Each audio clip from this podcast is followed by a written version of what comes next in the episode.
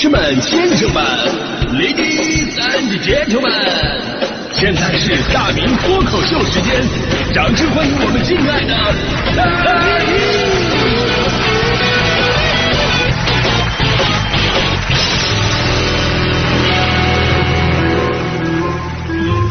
好，欢迎各位来到今天的大明脱口秀，我是大明。哎，什么是代沟呢？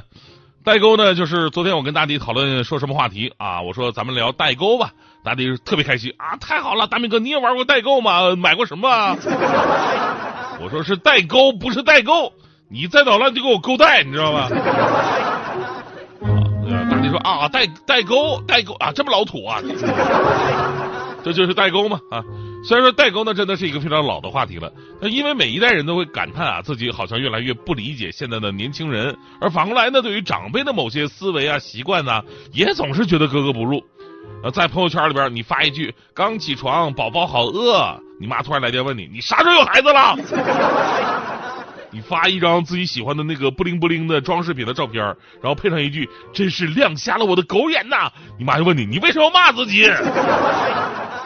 那反过来也一样，你看现在很多的年轻人啊，莫名其妙给你来一句英文缩写 Y Y D S，呃 X S W L N S D D Y Y S Y，你也会一脸的莫名其妙，你在说啥？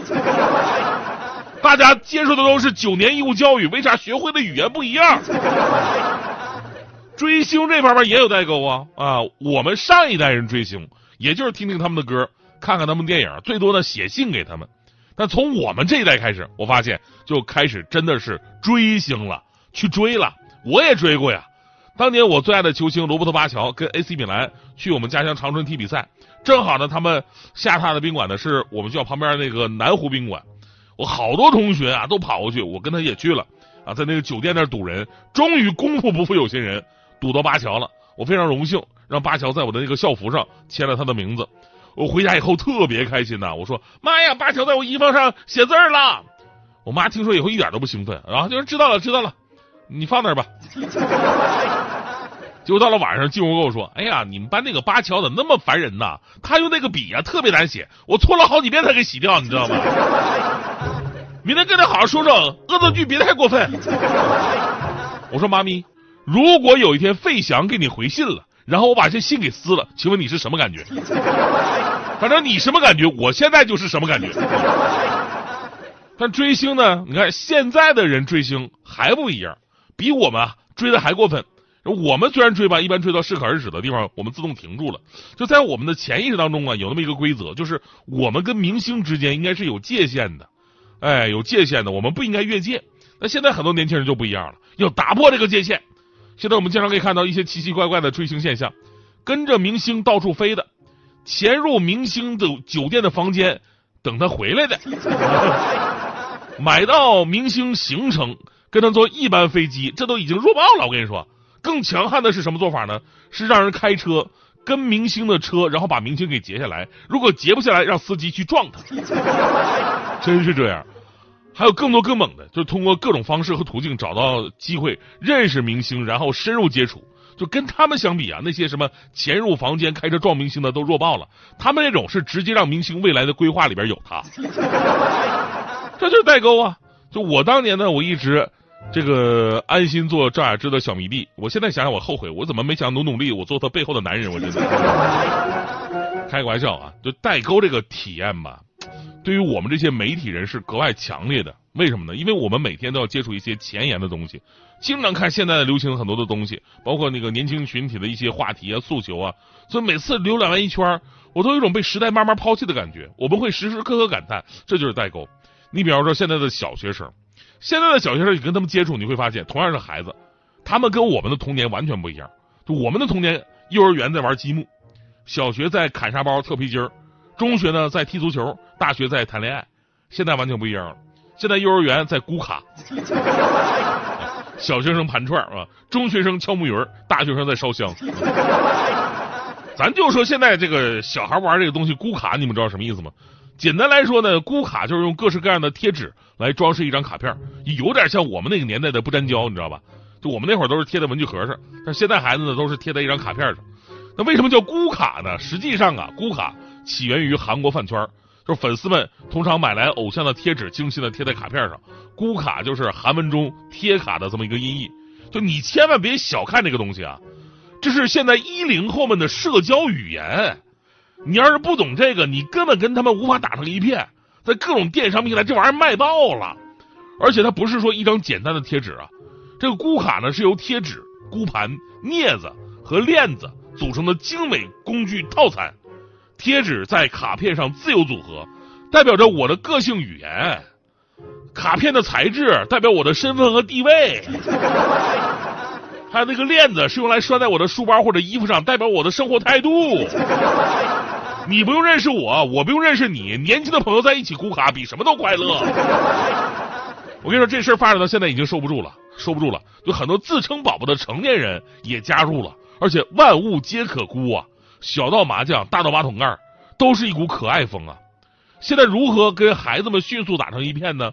如何让孩子们迅速的老实就不乱动呢？这个我现在有经验了。那次我们朋友聚会啊，他们有孩子，孩子呜嗷的乱叫啊，我就把我的工作证递给他们了。我说小朋友们呢，你们帮我估个卡呗。瞬间，所有的小朋友都安静了，表情认真，开始给我贴纸啊。哎，他们说：“哎呦，大明，你带孩子真有一套啊！”结果第二天上班，武警差点没让我进，问我工作上的照片是我吗？我说是我呀。武警小哥哥说了：“少骗人，那明明是悲伤哇！”哎，但是贴纸这东西啊，毕竟可可爱，也符合小朋友们的年纪。不过我现在就特别想问的一个事儿，就是那小学生盘串到底是图啥呢？因为一说到盘串啊，想的都是中年大叔的那种标准特质，呃，特油腻。啊！我现在为了显年轻，我都是戴那种骷髅饰品，你知道吗？那现在好多的小学生特别热爱盘串，什么材质的都有啊！不愧是四脚吞金兽啊！前不久呢，我去咱们北京那个有个叫这个西西弗书店，我去看书去，我发现好多小孩在那买手串，我就好心嘛，我就问了一下，我说你们你们信佛吗？他们说我啊不信，我们就是为了减压啊，就就那种感觉，就好像他们背负了多大的 KPI 一样，你知道吗？有的人也能理解，毕竟孩子们虽然说。呃，没有什么社会上的压力，但是学业对他们来说压力很大了。不过接下来呢，我又发了一件更神奇的事儿，就是咱们成年人盘串吧，都是一个珠一个珠的碾过去。佛说划过一枚珠子，少一个少却一个烦恼嘛，对不对？有的时候再拿起来往脸上蹭一蹭。那小孩们的盘串方式跟咱们完全不一样，他们有自己独特的手法，而且呢还经常有业务讨论。最火的玩法叫绕指柔 啊，绕指柔。就是先把这个串摊开，放在手掌心，摆成八字形之后，然后一对折，折叠到一起，转动上下两圈，不断交叠，发出清脆摩擦的声音。哎，这是绕指柔。进阶版是八字绕指柔，手法更为奇妙。哎，我现在想想啊，真的是现在学校的课堂是不是一定很神奇？就老师在上面讲课，下面啪啪都是盘串的声音，会不会给老师造成一种错觉？